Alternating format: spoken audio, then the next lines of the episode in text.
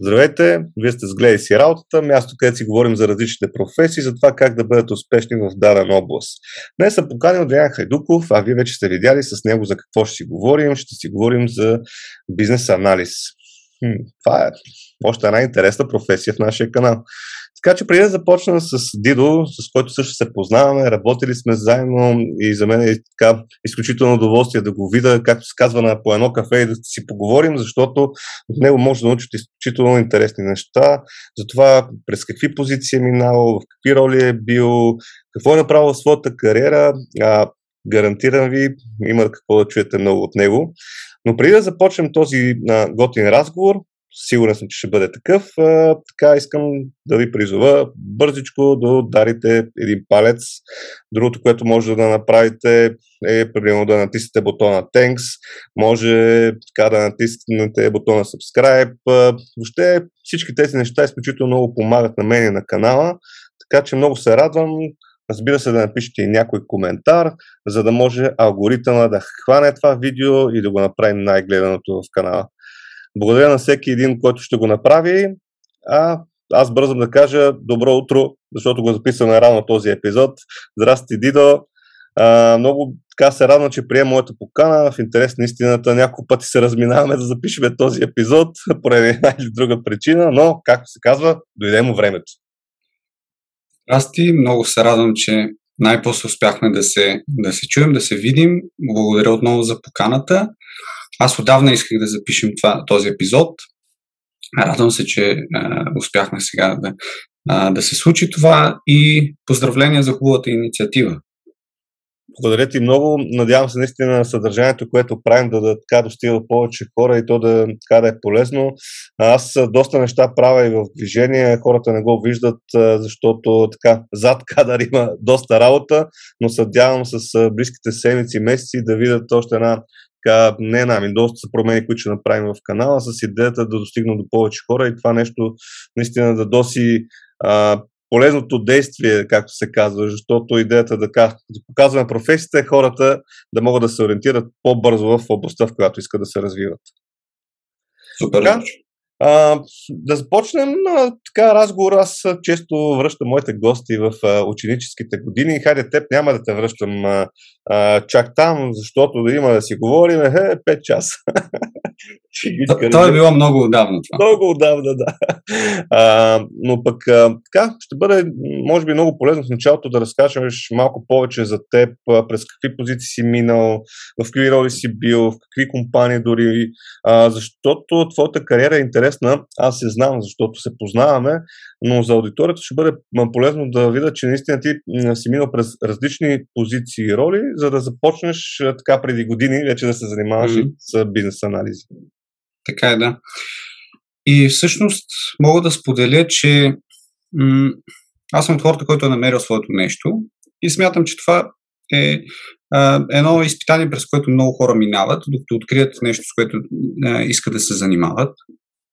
Както каза и ти, преминал съм през доста различни роли, доста различни позиции в различни компании.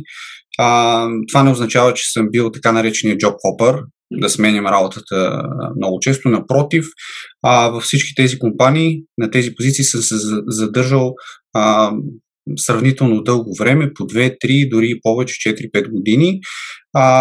Просто в някакъв етап съм търсил нещо друго.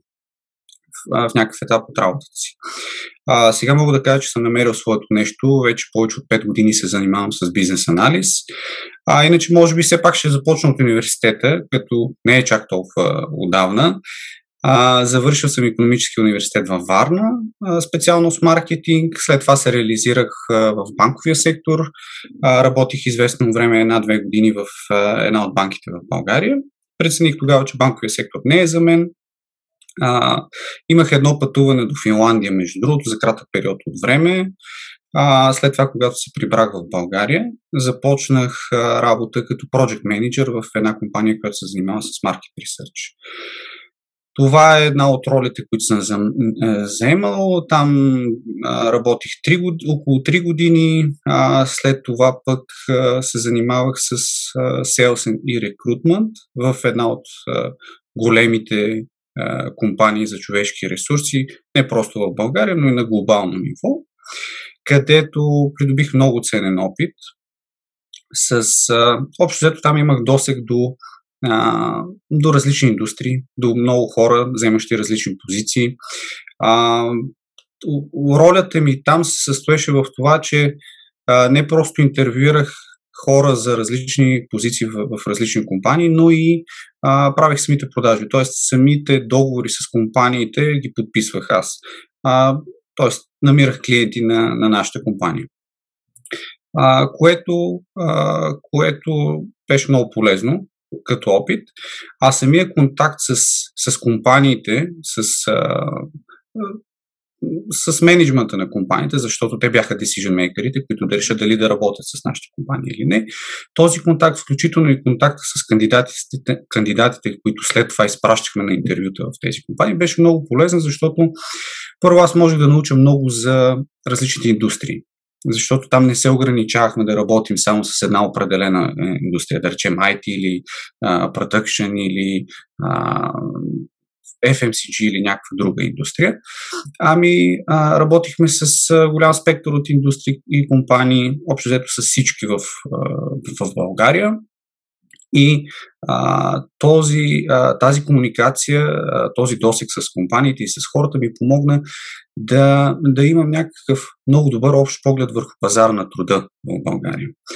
Което пък вече ми даде тази полезна информация да мога да преценя самия за себе си с какво искам да се занимавам. Какви роли са търсени, какви са изискванията за съответните роли, кои са добре платените позиции в България, като цяло в различните сектори. Което наистина, освен че помагах на много хора да се реализира това, което и ти всъщност правиш в момента и даваш съвети на хората как да коя позиция са тях, коя позиция е подходяща. Нали, целият този подкаст, една от целите е да запознаеш хората с спецификите на различните позиции.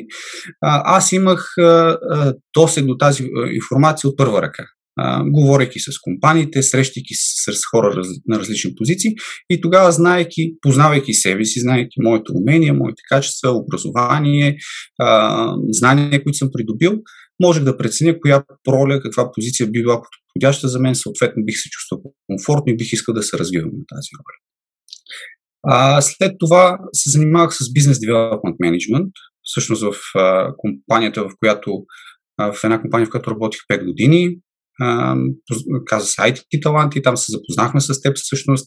Една страхотна инициатива, която продължавам да подкрепям, продължавам да харесвам, тя продължава да съществува, която дава страхотен старт на много млади хора да се занимават с програмиране, предоставят безплатни обучения по програмиране. Там като бизнес девелопмент менеджер успях да сключа договори с над 100 компании, 100 IT фирми в България, което даде възможност за реализация на успешните курсисти от тази академия. Докато работих в IT-таланти за този период от 5 години всъщност, мога да кажа, че не се чувствах максимално натоварен. Тоест, работих на високи обороти, резултатите бяха добри, реализацията на курсистите ни беше много висока, ние реализирахме почти всички курсисти всеки сезон, когато завършваше обучението.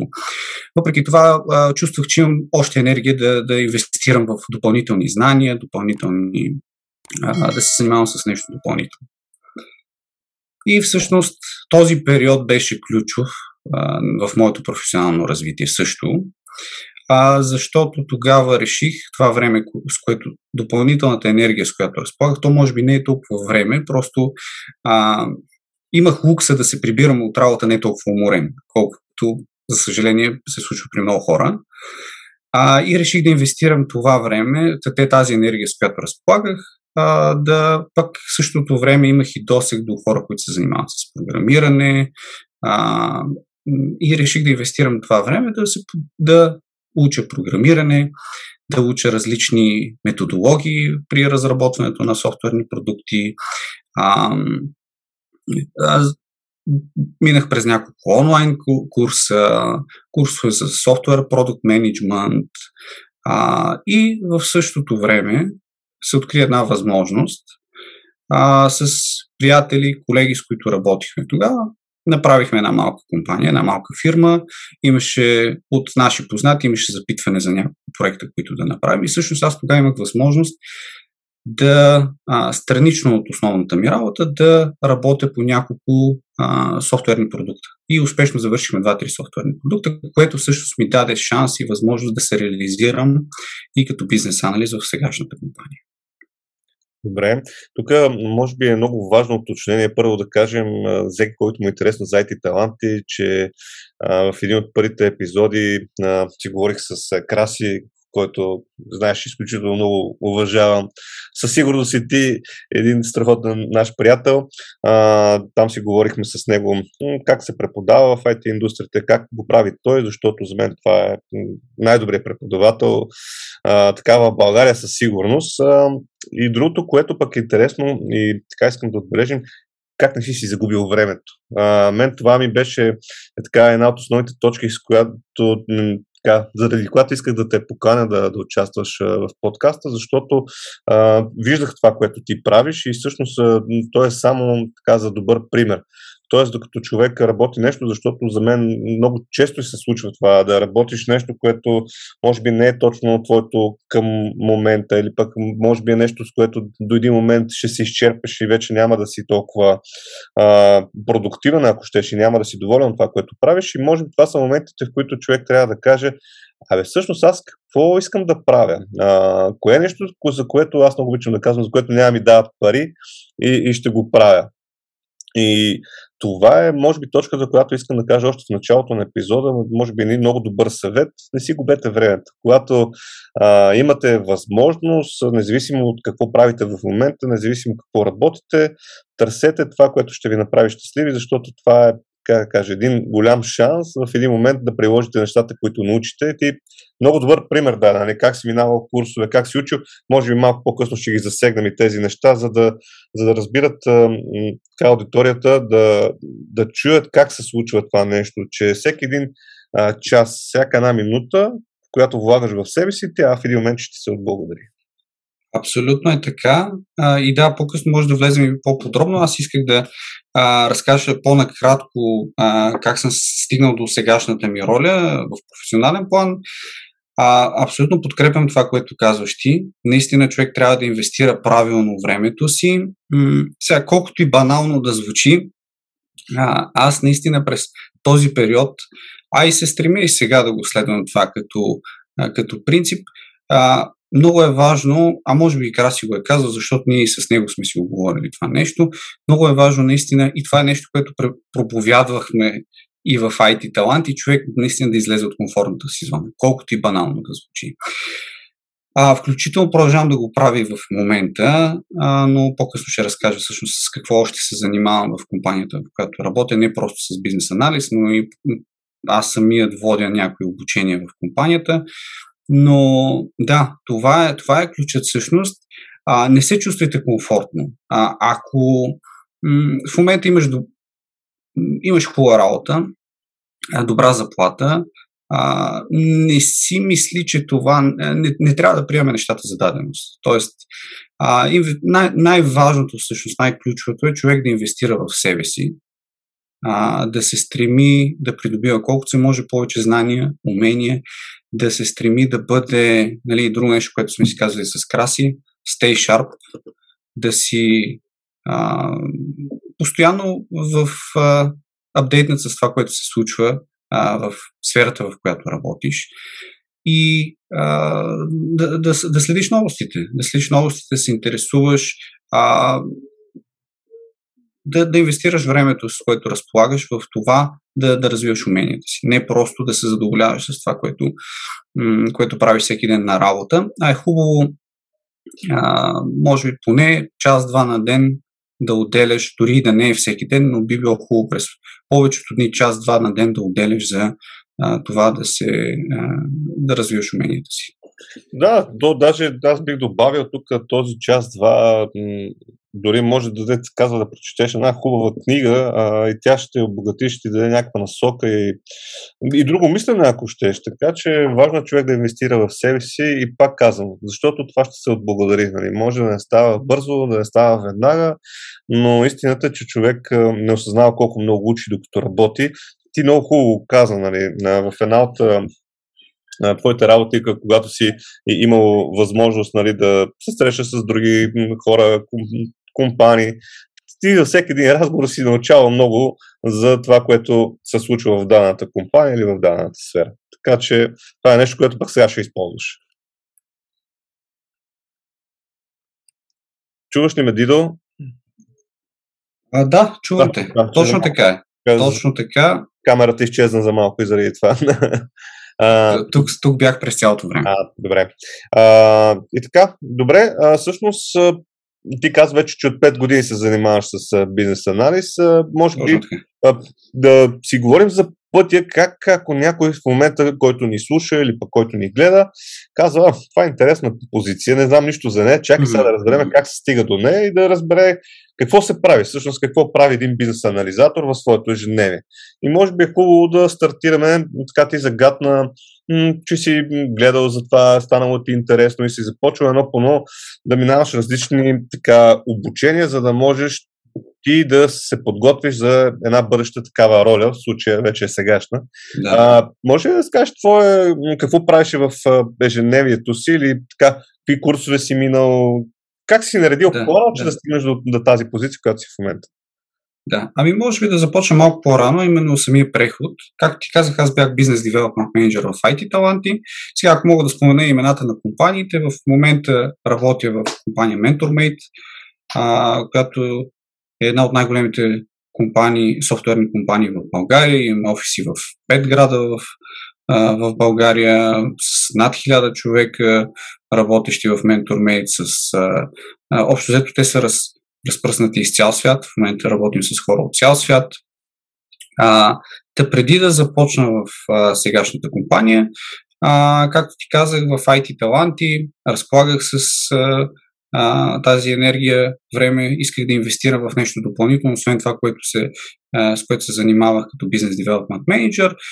Имах достъп, имах така голямото богатство да имам достъп до материалите, които ние преподавахме в академията. Съответно, аз самия имах интерес към някои от курсовете. Там придобих някакви базови умения по програмиране. След това няколко курса в Udemy също по програмиране. Но прецених, че програмирането не е моето нещо и предвид предишния ми опит, точно това, което ти казах и преди. Много е важно човек да може сам да оцени какви качества има, кое му харесва да прави, съответно качествата, които притежава, те биха му били полезни за определена роля. Прецених, че това, което аз умея, харесвам да правя и предвид и дългогодишния ми опит при работа с клиенти на най-различни нива в организацията. Работил съм с клиенти, с менеджери на най-високи нива и реших, че този опит в комуникацията с клиенти също ми е много полезен. Исках да се реализирам, да работя по разработване на софтуерни продукти, но не като програмист, по-скоро си мислех, че за моя профил и качествата, които притежавам, уменията, които имам, по-подходяща би била някаква роля, която е по-бизнес ориентирана. Съответно, тогава се насочих или към project management, т.е. project manager или като бизнес аналист. Това бяха двете роли, които бяха подходящи за мен. Затова, както ти казах, изкарах и няколко курса в Coursera, Udemy, за софтуер, продукт менеджмент.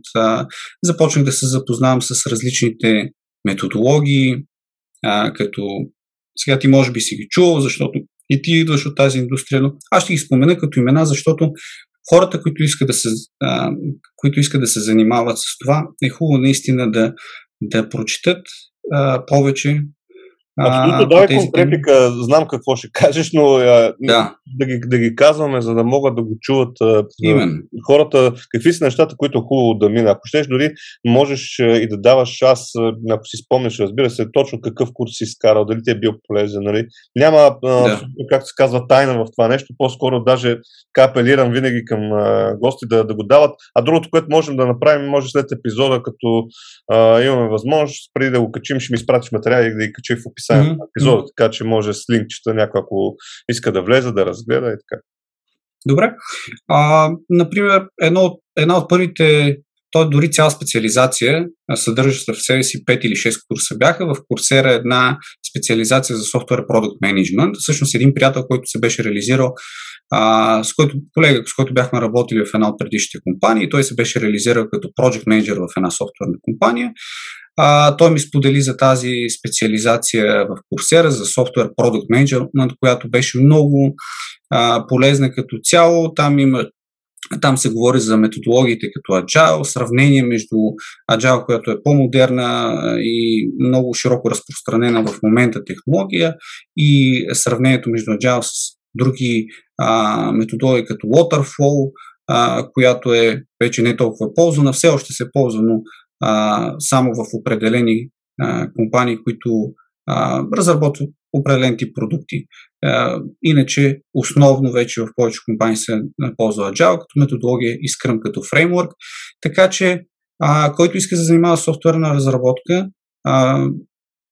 разбира се, за програмиране или QA, там се изискват повече технически познания, за бизнес анализ също се изискват някакви поне базови технически познания, съответно, ако бъдат надградени, в последствие би било полезно, но като за начало е хубаво хората да знаят какво е Software Development Life Cycle, SDLC, Agile, какво е Waterfall като методология, какво е Scrum, какво е относно техническите познания, хубаво е да правят разлика между front-end, back-end development, какво са бази данни, какво са web services, какво са version control системи, базови познания по тези теми, какви cloud сервиси има, базови познания по тези теми са достатъчни да стартирате на позиция като бизнес аналист. Естествено, набляга се и на така наречените soft skills. Трябва да умеете да говорите с клиента, понякога да го убеждавате в някакви определени ситуации. А иначе, основно ролята на бизнес аналиста в какво се състои? Основно се състои в това да събира изискванията от страна на клиента по разработването на даден продукт. Но и не само това, всъщност това е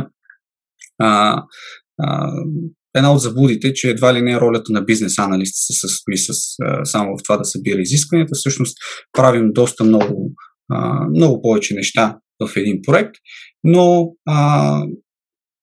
едно от основните неща е именно това. Събирането на изискванията, комуникацията с клиента, който много често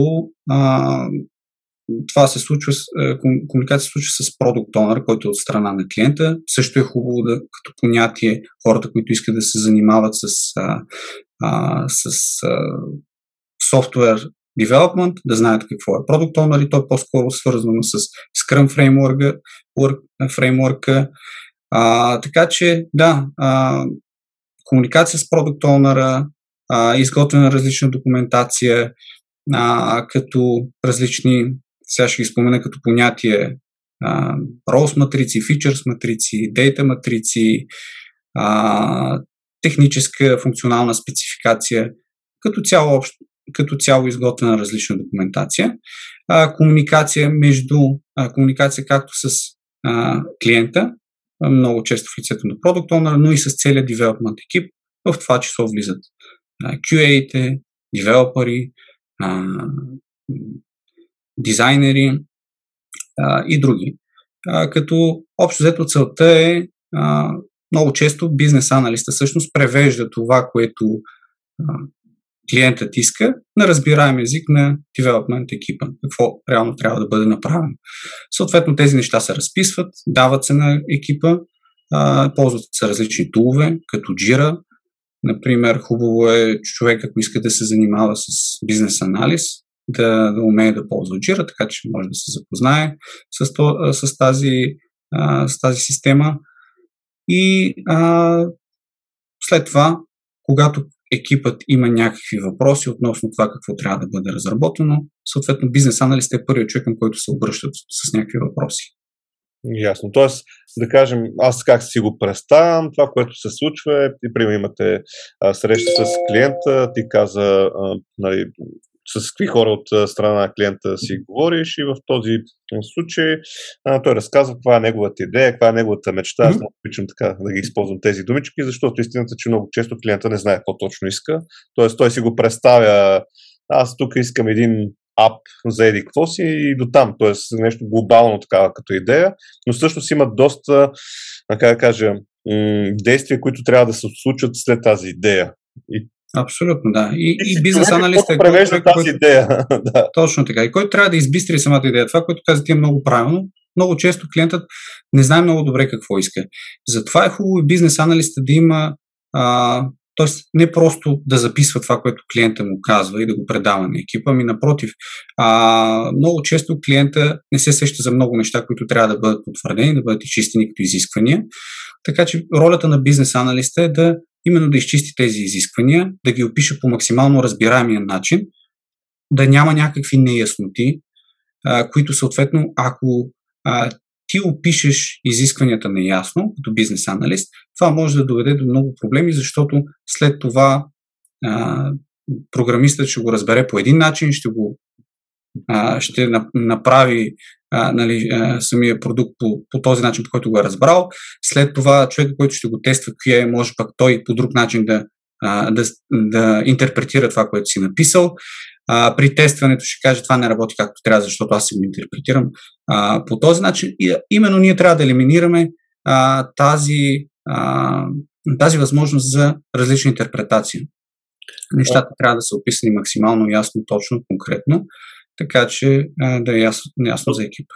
Точно това ще да кажа, че това звучи като много подробно описване на всяка една задача, за да знаят хората, които четат, примерно, ти описваш нещата в Jira, а след това потребителя, който ще е фана, дали ще е програмист, QA и така нататък, трябва много ясно да му стане. Това значи ли, че голяма част от времето на един бизнес анализатор се състои това да описва тасковете? Голяма част, да. В смисъл, по-скоро по-голямата част е комуникацията и срещите, в които участваме, което си е характерно като цяло за процес на разработване на софтуерен продукт.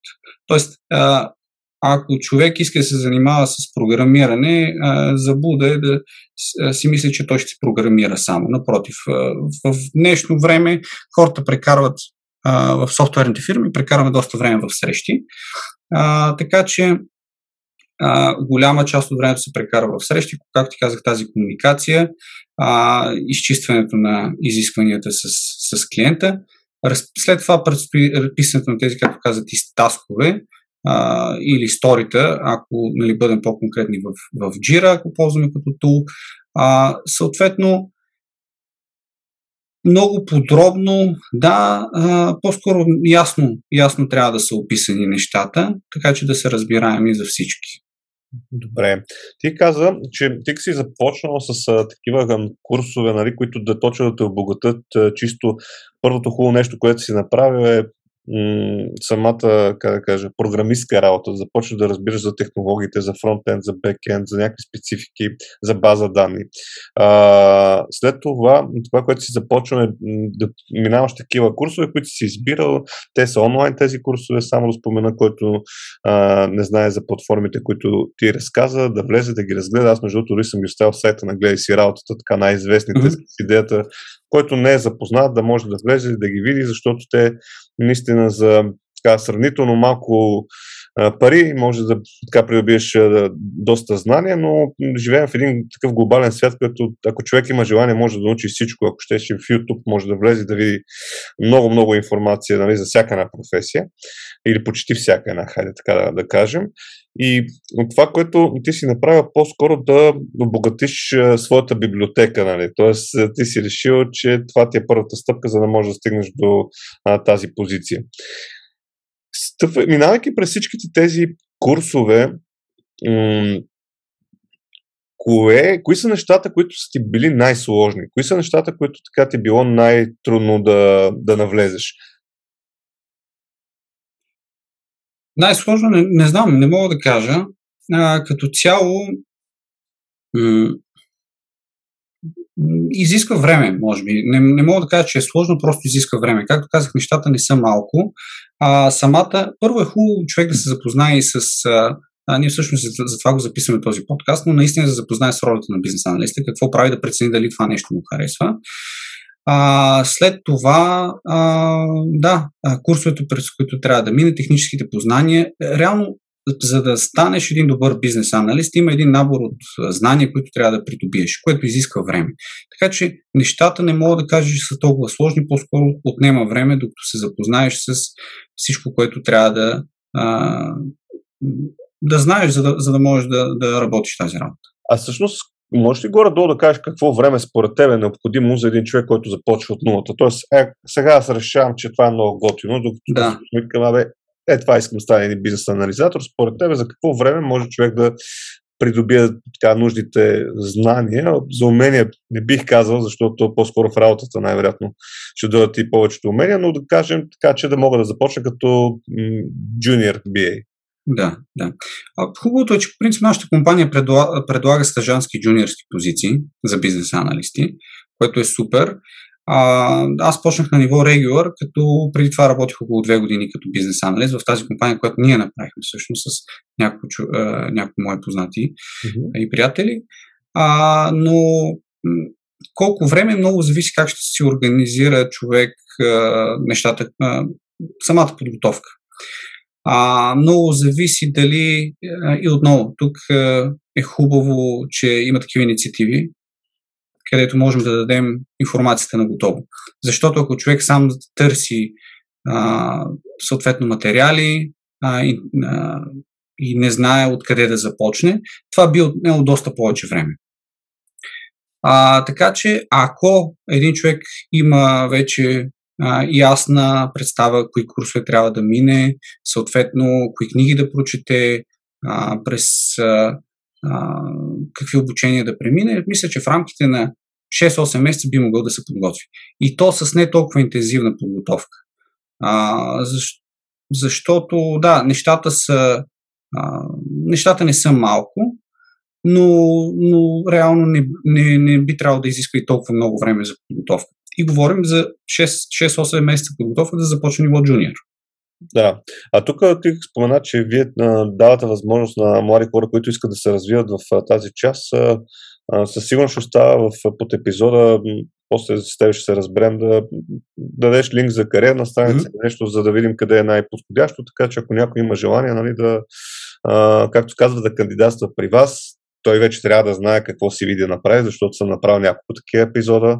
Може да ги видите някъде из канала. Ако не сте, сега е момента, отивате, първо се подготвяте, няма да ме излагате, правите подходящото CV и след това се подготвяте за интервю. И затова имаме епизоди, подготвяте се за интервюто, защото като отидете и кажете, че сте видяли Дидо в Гледай си работата, не трябва да се излагаме, нали така? Така че, ако някой пък има интерес за тази позиция, може да напише долу в коментарите дали ще кандидатства в компанията на Дидо. Вижте, това ще ми е интересно да видим. Окей? Ще ходотайстваме. Ще се обадим на Дидо, ще му кажем, тук има един наш човек. Какво беше, нали, имаше една такава песен на един политик, който е в момента. Имам човек и тук и там. И така, добре. Казахме за 6-8 месеца, дори без много зор, но аз винаги апелирам, давайте си зор.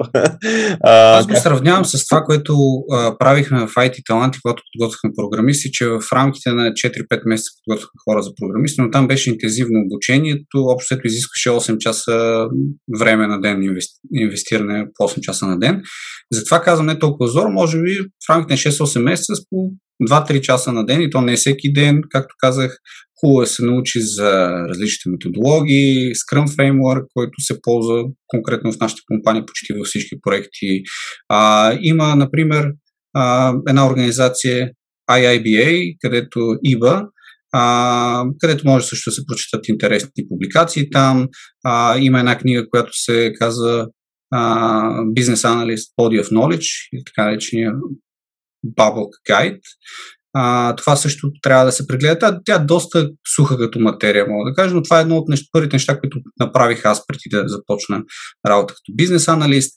Някаква специализация в Udemy, Coursera за Software Product Management, да знаете какво е Software Development Life Cycle, да знаете отново някакви базови технически познания, бази данни, web services, cloud системи, фронт-енд, бек-енд девелопмент, някакви специфики при разработване на мобилни приложения, какви технологии се ползват за разработване на хибридни приложения. Всякакви такива технически познания биха били полезни. Основни базови познания по програмиране също биха били полезни. Писане на различни query-та за бази данни също би било много полезно. Има доста курсови за бази данни в Udemy, в Coursera. Общо взето с цялата информация за всичко това може да намери, когато човек има желание, може да намери информация за всичко това. Добре. И тогава да скачаме в дълбокото, сега да разкажем още повече за професията, чисто как ти минава на теб работното ежедневие. Нали? Може да навлезем или дори пък, ако искаш, можем да кажем как си започнал ти с какви неща, защото със сигурност темпото е различно от това, което правиш към момента, което е във всяка една професия. Когато човек навлезе е по един начин, но може пък така да е полезно за хората, които пък и наистина са решили да се ориентират към тази професия, да кандидатстват във вашата компания, примерно, защото са видяли в Гледай си работата, че вие предлагате такава възможност. Така че може пък така да разкажеш ти как си навлизал в работа, какво си правил и какво правиш към момента вече. Да, хубавото в нашата компания беше, че предоставя тренинг първоначален, онбординг. Имаме доста добре изграден цял процес на онбордване на новите хора, новите бизнес аналисти компании. В компанията, зависимост от нивото, което заемат, съответно, аз ти казах, ние имаме позиции за стажанти и за джуниори, но съответно имаме и за регулар ниво, синьор ниво, така че в зависимост от нивото, за което е зет човека, минава през съответния онбординг, който сме подготвили, цял процес. Той може да продължи от една седмица до един месец, преди да бъде вкаран в проект. След като човек бъде вкаран в някакъв проект, той съответно може да бъде, в зависимост от заедостта му по проекта, може да бъде по един, два, три. Аз в един момент съм бил и по 4 проекта, като естествено никой не ме е карал на сила и не ми е казвал виж, Деяне, тук даваме ти още един проект. Винаги от страна менеджмента свързали с мен, питали са ме окей ли си, нали, да започна работа и по този проект. Аз не се чувствам комфортно да работя по повече проекти в някакъв етап. Сега работя по един проект, но реално цялото ми време е ангажирано изцяло с него. Така че, реално когато започвате работа по проект, какво се случва? И там имате един вид онбординг, запознавате с екипа, ако проектът е нов, се прави така наречения kick-off call, където се запознава целият екип, запознавате се с клиента, сетват се съответните срещи или така наречените церемонии. Ако хората, които ни слушат, прочитат за Scrum като фреймворк и се запознаят, да речем, с Scrum гайда и разберат за различните церемонии, ще разберат, че там имат така наречения daily Scrum или стендъпите, които сме ги правили, когато работихме с теб, където обикновено екипа дава апдейти за това какво е правил днес, какво ще прави утре, има ли някакви блокери, които спират работата му. Така че имаме ги стандартните церемонии. Daily, Scrum, Sprint Planning, преди началото на всеки спринт. Какво е спринта? Това е една итерация, един период от време, който обикновено е в рамките от седмица до месец. Обикновено в проектите ни са по 2 седмици, повече проекти, които съм работил. Така че ние реално по време на тази церемония спринт планинга планираме работата, която ще свършим за следващата такава итерация или следващия такъв спринт. Други церемонии, които имаме, каза церемония, това също са срещи, са така наречени спринт ретроспектив, по време на който обсъждаме това какво се е случило в предходния спринт, който вече е завършил. Какво сме направили добре, какво бихме могли да подобриме, и на база на тази среща ние извличаме някакви така екшън айтеми, за следващия спринт. Т.е. казваме си, следващата итерация, следващите 2 седмици, ние искаме да подобриме това като процеси в нашата работа. Да, имаме доста често, почти всеки ден, работни срещи, working сесии с клиента, с който обикновено, както ти казах, е представен от този човек Product Owner, ролята на Product Owner. Какво прави Product Owner? Ами той е отговорен за целия продукт, т.е. за цялата визия на продукта, цялата стойност, която ще носи този продукт. Съответно, той решава какво, до голяма степен той решава какво е приоритетно, по какво трябва да работим сега, в момента какво носи най-висока стойност за продукта, за екипа, за крайните потребители. Така че по време на тези работни срещи работим с Product Owner, който ни дава насоки относно приоритетите. Съответно, бизнес аналиста доста често има въпроси към Product Owner, какво точно иска да направим ние като продукт, или как точно да разработим определена функционалност, по която работим в момента, или определен фичър, по който работим в момента. Така че, да, това се случва по време на тези working сесии. По време на спринт планинга, както ти казах, планираме работата за следващата итерация, следващия период от 2 седмици, обикновено, ако спринт е с такава продължителност. Доста времето ми през деня минава в документиране на тези изисквания, как се случва това. Обикновено ползваме, има и други такива project tracking тулове, като Jira, но обикновено ползваме Jira. Там в Jira създаваме съответни таскове, сторита, които съдържат информация за това какво точно трябва да се направи. Именно тези изисквания, които ги взимаме от клиента, които ги извличаме от клиента, ние ги описваме в Jira. Съответно, това след това влиза в... Преценяваме кои от тези таскове или сторите ще влязат в следващата итерация, следващия спринт. Когато започне съответния спринт, се разпределят между екипа и всеки започва да работи по неговата задачка. Освен разписването на работата в Jira, обикновено бизнес аналистът може да изготви много различни документации. Аз вече ти споменах за някои от това, за някои от визуалните документи, по които работим. Добре. Тук всъщност запознат ли си към момента какви са изискванията, примерно за един стажант във вашата компания, или те са описани и съответно, като ги отворят, че ги видят? Изискванията са основно някакви добри, така наречени soft skills. Тоест да може да работи, да комуникира добре. Друго важно нещо е да може начина на мислене на човека. Обикновено на интервютата се задават някакви ситуационни въпроси, практически задачи, и които могат да имат много различни верни отговори. Няма един верен отговор в една такава ситуация.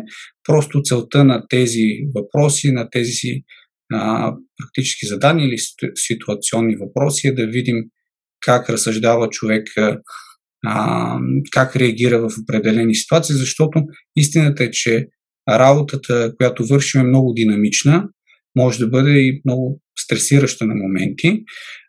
Както и ти сподели в началото, понякога клиента не знае какво иска, понякога пък си променя решението. И това всъщност е много ключово. Това трябва ние много да го приемем като нещо напълно нормално. И това е част от... Това е едно от съществените неща при Agile методологията, да приемаме всъщност промяната. Да сме гъвкави. Agile, гъвкавост, нали? Точно така, да.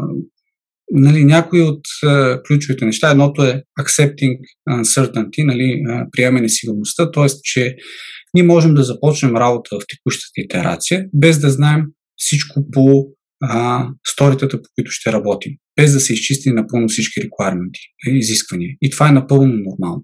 В същото време Другото ключово, нали, тук си ползвам някакви английски термини на английски, но така или иначе повечето материали, с които ще се сблъскат хората, са на английски. Да кажем, че езика е изключително важен, нали? Защото представете, клиента е, не знам, няма значение, от щатите, примерно. Ние работим само основно с американски, с хора от щатите, с клиенти от щатите. Оцених без да искам.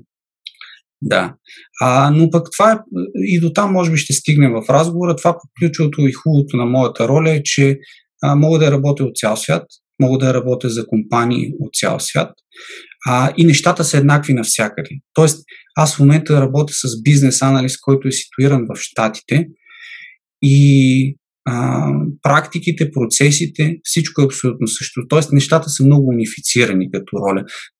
Бизнес аналиста в България не прави нещо по-различно от бизнес аналиста в Германия, в Щатите или в Австралия, което е много важно и много хубаво, защото ми дава да предимство в някакъв момент от живота, ако искаш да го работиш това нещо и някъде другаде. Но да се върнем на темата, всъщност другото, което е responding to change като понятие, нали, да реагираме на промяната. И това е предимство на Agile като методология. Пазарът се мени постоянно, клиентските изискванията, нуждите на крайните потребители се променят непрекъснато. Съответно, много често от страна на клиента се правят такива проучвания, анализи. Когато установят нещо такова, Product Owner може да дойде при девелопмент екипа и да каже: хора, искаме това нещо, въпреки че сме го направили така, искаме да го променим. И екипа трябва да е напълно окей с това нещо. Не да възроптава и да са недоволни, че нещо пак трябва да се променя. Общо взето, ако има... Ние можем да консултираме клиента, ако смятаме, че дадена промяна, и това е хубавото, това е готиното в нашата работа, като бизнес аналист, и не само бизнес аналист, всеки един човек, член на екипа, може да дава различни съвети на клиента. Ако смятаме, че нещо не е логично или по-добре би било да го направим по друг начин, ние постоянно даваме на съвети на клиента как бихме могли да разработим по-добре продукта, който правим за него. И това е всъщност едно от ключовите неща, както казах, responding to change, да реагираме на промяната, клиентът иска нещо да бъде променено, понякога се случва да иска да бъде променено това нещо, докато работим в момента по него. Понякога се случва, точно сме го завършили, вече QA-те ще го изтестват, но клиента каза: аз всъщност искам да го променим, вече решаваме как да го променим. Дали ще бъде в текущата итерация, текущия спринт или пък в следващия, но като цяло, както каза и самата дума Agile означава това, ние сме много гъвкави. Това не трябва да се приема като някакъв негатив. Наистина това е правилният начин да се правят нещата и всъщност дава много големи предимства. И между другото, едно ключово нещо за софтуер девелопмент екипа и което го осъзнават рано или късно в някакъв етап на работата си, е, че те работят по нещо, което носи стойност постоянно. Тоест, те не работят по продукт, който е разписан като изисквания. И това е, между другото, Waterfall модела. Изискванията са разписани преди 9 месеца. Те вече 9 месеца продължават да работят по нещо, което не се знае въобще актуално ли е, дали потребителите ще го харесат накрая. Не се получава никаква обратна връзка от страна на клиента, никакъв фидбек няма от него. Не знаят сега това нещо ще се хареса и няма да се хареса, дали правилно са разписани изискванията или пък нещо е пропуснато. Ако нещо е пропуснато, в края, когато представяме продукта на клиента, тогава вече може обратната връзка да е доста негативна, ако не сме разбрали правилно изискванията. Така че това е един негатив на такъв Waterfall модел, докато при Agile хубавото за екипа е, че се получава постоянна обратна връзка, общо взето всеки ден или в края на всяка една итерация, когато се прави демо или така нареченото спринт ревю, т.е. ние в края на всеки спринт демонстрираме това, което сме изработили през този спринт. И всъщност в края на всеки спринт ние трябва да имаме така наречен инкремент, а именно парче работещ софтуер, който ние, ако решим, можем да го релизнем към крайния потребител. Това е ключовото в Agile. И можем да получим момент на време на обратна връзка. Почти веднага. Било то от клиента или от крайните потребители.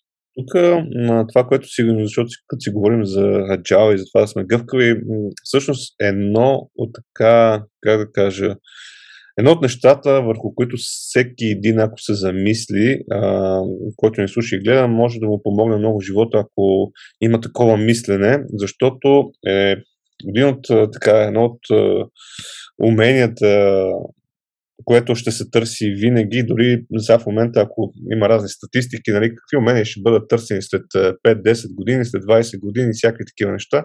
Всъщност едно от нещата, които отговарят собственици на компании, хора, които развиват бизнеси и така нататък, е точно това. Те ще търсят не техническата експертиза на даден човек, ами по-скоро неговия майндсет от гледна точка на това да бъде гъвкав. Т.е. да е готов, когато има някаква промяна, той да я вземе с две ръце и да каже, бе, дай да го пробвам. Това пък може би е интересно, това пък може да е полезно, това може да ни подобри.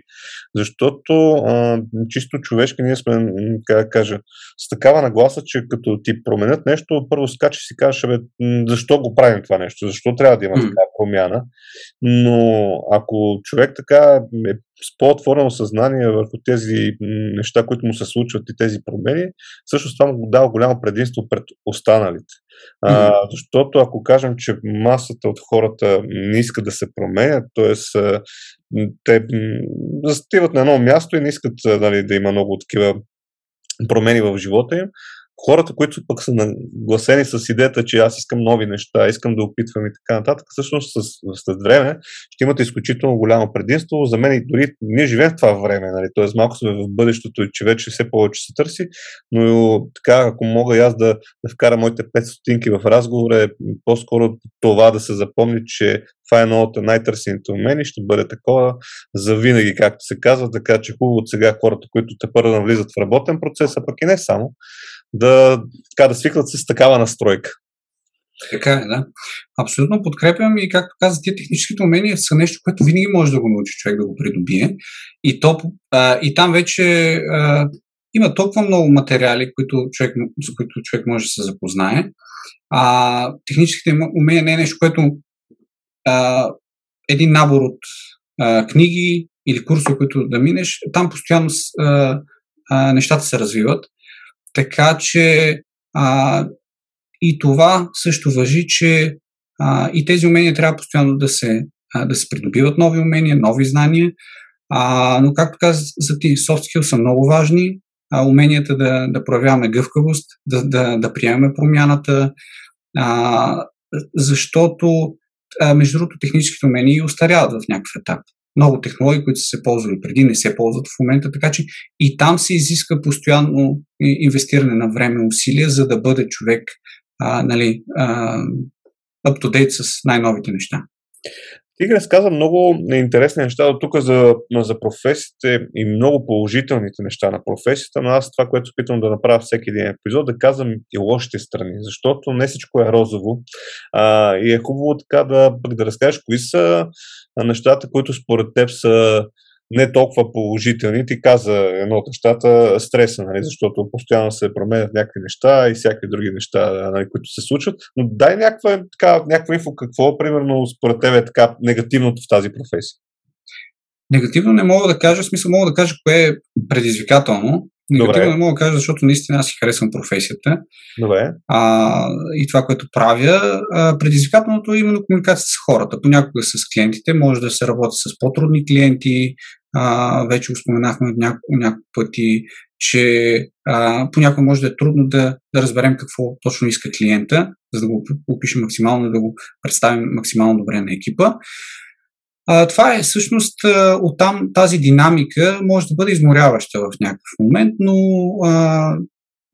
не мога да кажа, че е нещо негативно, като преживяване от работата. Напротив. Но да, мога да кажа, че е предизвикателна работата. Изисква постоянно усилия, изисква постоянно общо взето да си фокусиран върху това, което правиш. И другото, което е трябва хората да инвестират постоянно в това да развиват уменията си и знанията си. Но това важи, тъй като сме си оговорили преди с теб, самата софтуерна индустрия, сектор е доста динамична индустрия и за това, и това изисква хората, работещи в тази индустрия, да са доста активни, постоянно да инвестират от времето си в това да развиват уменията си. Така че това важи с пълна сила и за ролята на бизнес аналиста в една софтуерна фирма. А всъщност ти как така апдейтваш твоите знания? Какво правиш сега вече като човек с опит, след толкова години, как се поддържаш твоите знания? Продължаваш ли да минаваш някакви курсове? Има някакви, да кажем, сайтове, в които могат да се запознават хората? Въобще как се държиш актуален? Да. Продължавам и сега. Даже в момента има два курса, които за съжаление, последните една-две седмици нямах толкова време да им отделя време, но и в момента имам два активни курса в Udemy. Продължавам да... Другото, което правя е, че чета различни публикации, свързани с бизнес анализ, следя видеа в YouTube, което се качва като актуална информация, следя това, което се публикува на тази организация IIBA, за която споменах, като нови публикации. Така че това, другото, което е полезно като опит, отскоро започнах да участвам в интервюта за бизнес аналисти в Mentormate в компанията, което между другото е голям плюс, защото можеш да видиш, включително аз ти споменах, че имаме хора, с които работим от цял свят и можеш да видиш реално какви умения, знания имат бизнес аналисти в други компании, включително и в компании извън България. Така че това също много допринася за това да доразвиваш уменията си и да знаеш, окей, ти къде стоиш в сравнение с другите бизнес аналисти, които работят в други компании на пазара. Знаеш какво ми хрумно тук, що? Сега, като си говорим и ти каза и участвам в интервюта, ако има хора, които искат да кандидатстват във вашата компания, какво могат да направят? Пишете ми, ще ми изпратите вашето CV, аз ще ви го добра преди да го изпратиме на Дидо, за да го прегледа и по този начин ще имате още по-голям шанс да станете колега на Дидо.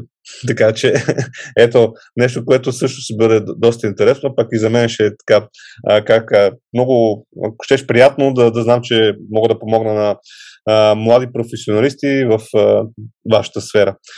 Добре, в тези интервюта, като влизаш, какви грешки виждаш на хората, които идват? Какви грешки? По принцип няма тези грешки, които се... В интервюта, в които влизах, бяха за по-опитни хора, така че мога да кажа, че доста от тях вече имах опит в участването в интервюта. По-скоро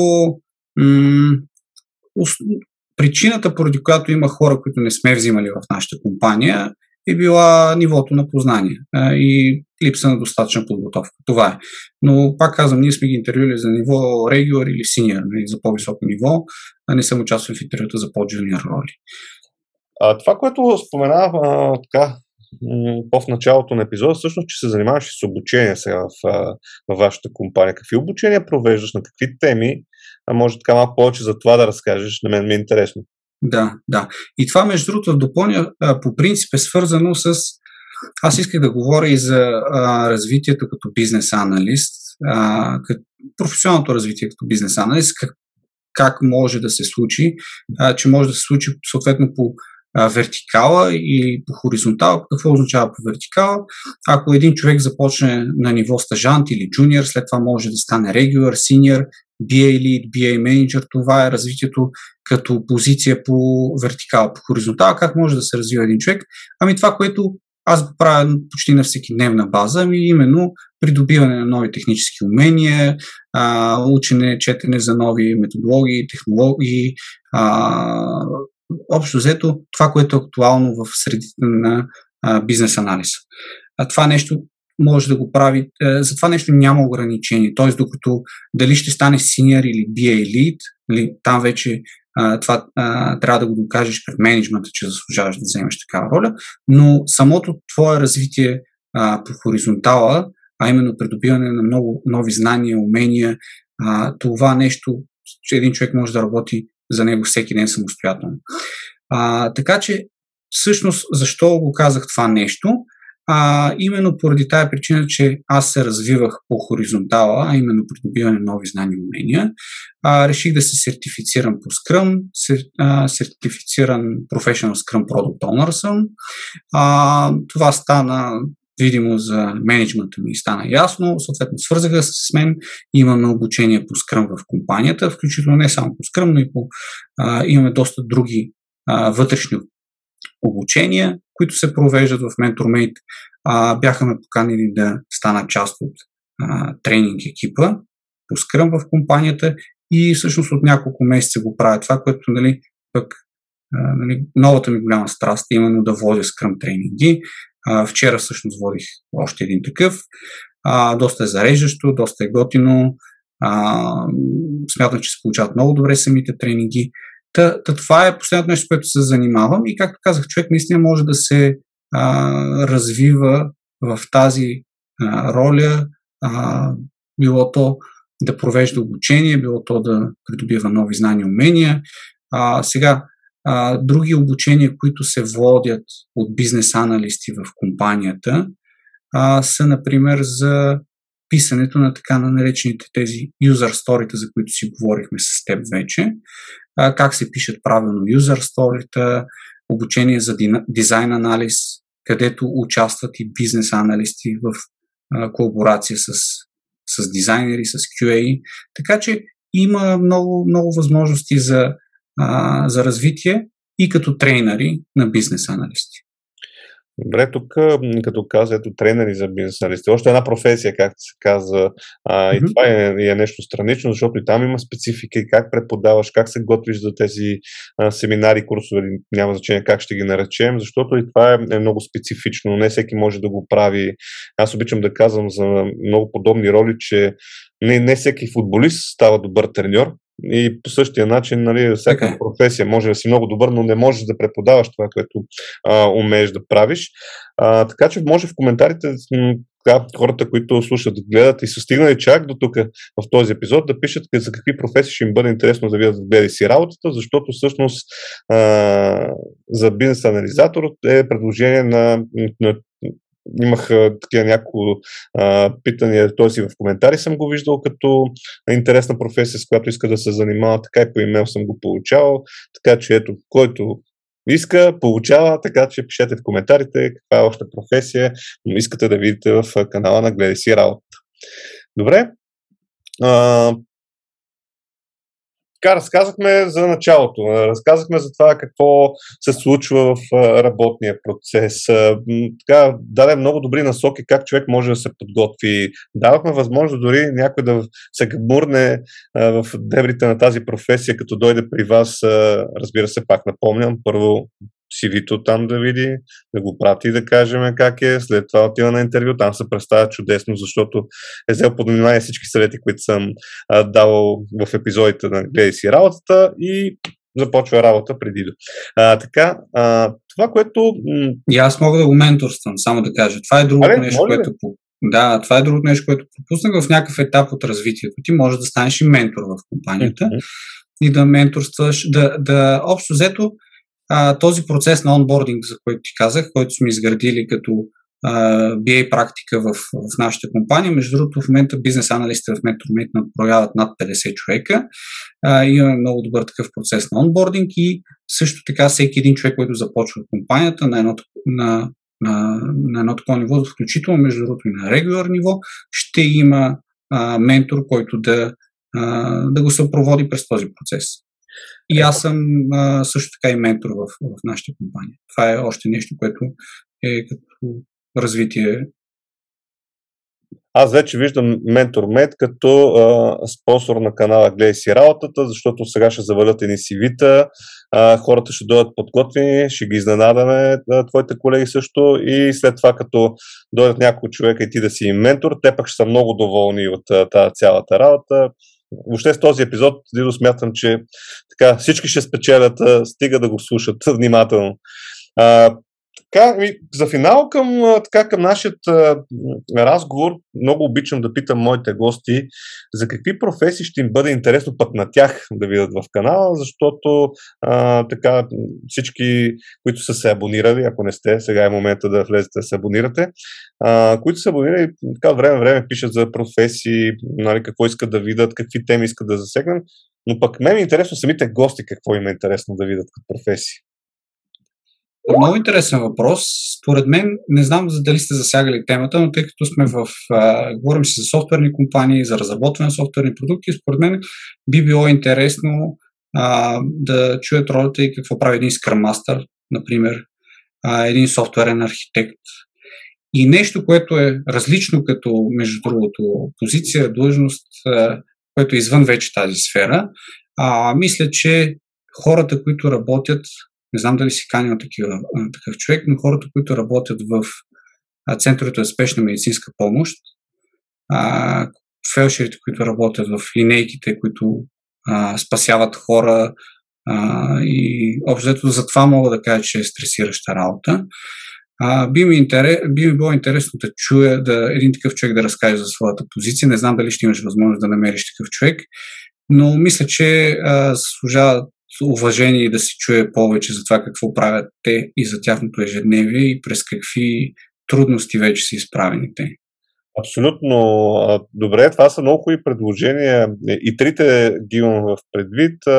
За хората, които са в медицината въобще като сфера, на мен са ми изключително интересни от гледна точка на това, че аз изпитвам изключителен респект към тези хора. Имах епизод с лекар-ендокринолог, де си една от най-добрите в България. Млад специалист, страхотен човек е тя и всъщност и с нея, като говорихме в епизода, нали, това, което казах е, че за мен там не е оценен техния труд и трябва така като общество да знаем, че всъщност имам много лекари, сега няма да казвам всички или нещо подобно, но това са хората, които зависят животи. Нали. Това е професия, която много често е свързана с един неблагодарен труд, така да го кажем. Особено пък докато стигнеш до ниво, тя разказа в епизода как се стига въобще до ниво да си лекар, както се казва, е нещо страшно. Нали. Ти сега каза за един BA и примерно 6-8 месеца, година, след 2-3-5 години може да е много добър, успешен. При лекарите започват от 10-та година образование нататък, като е първа да,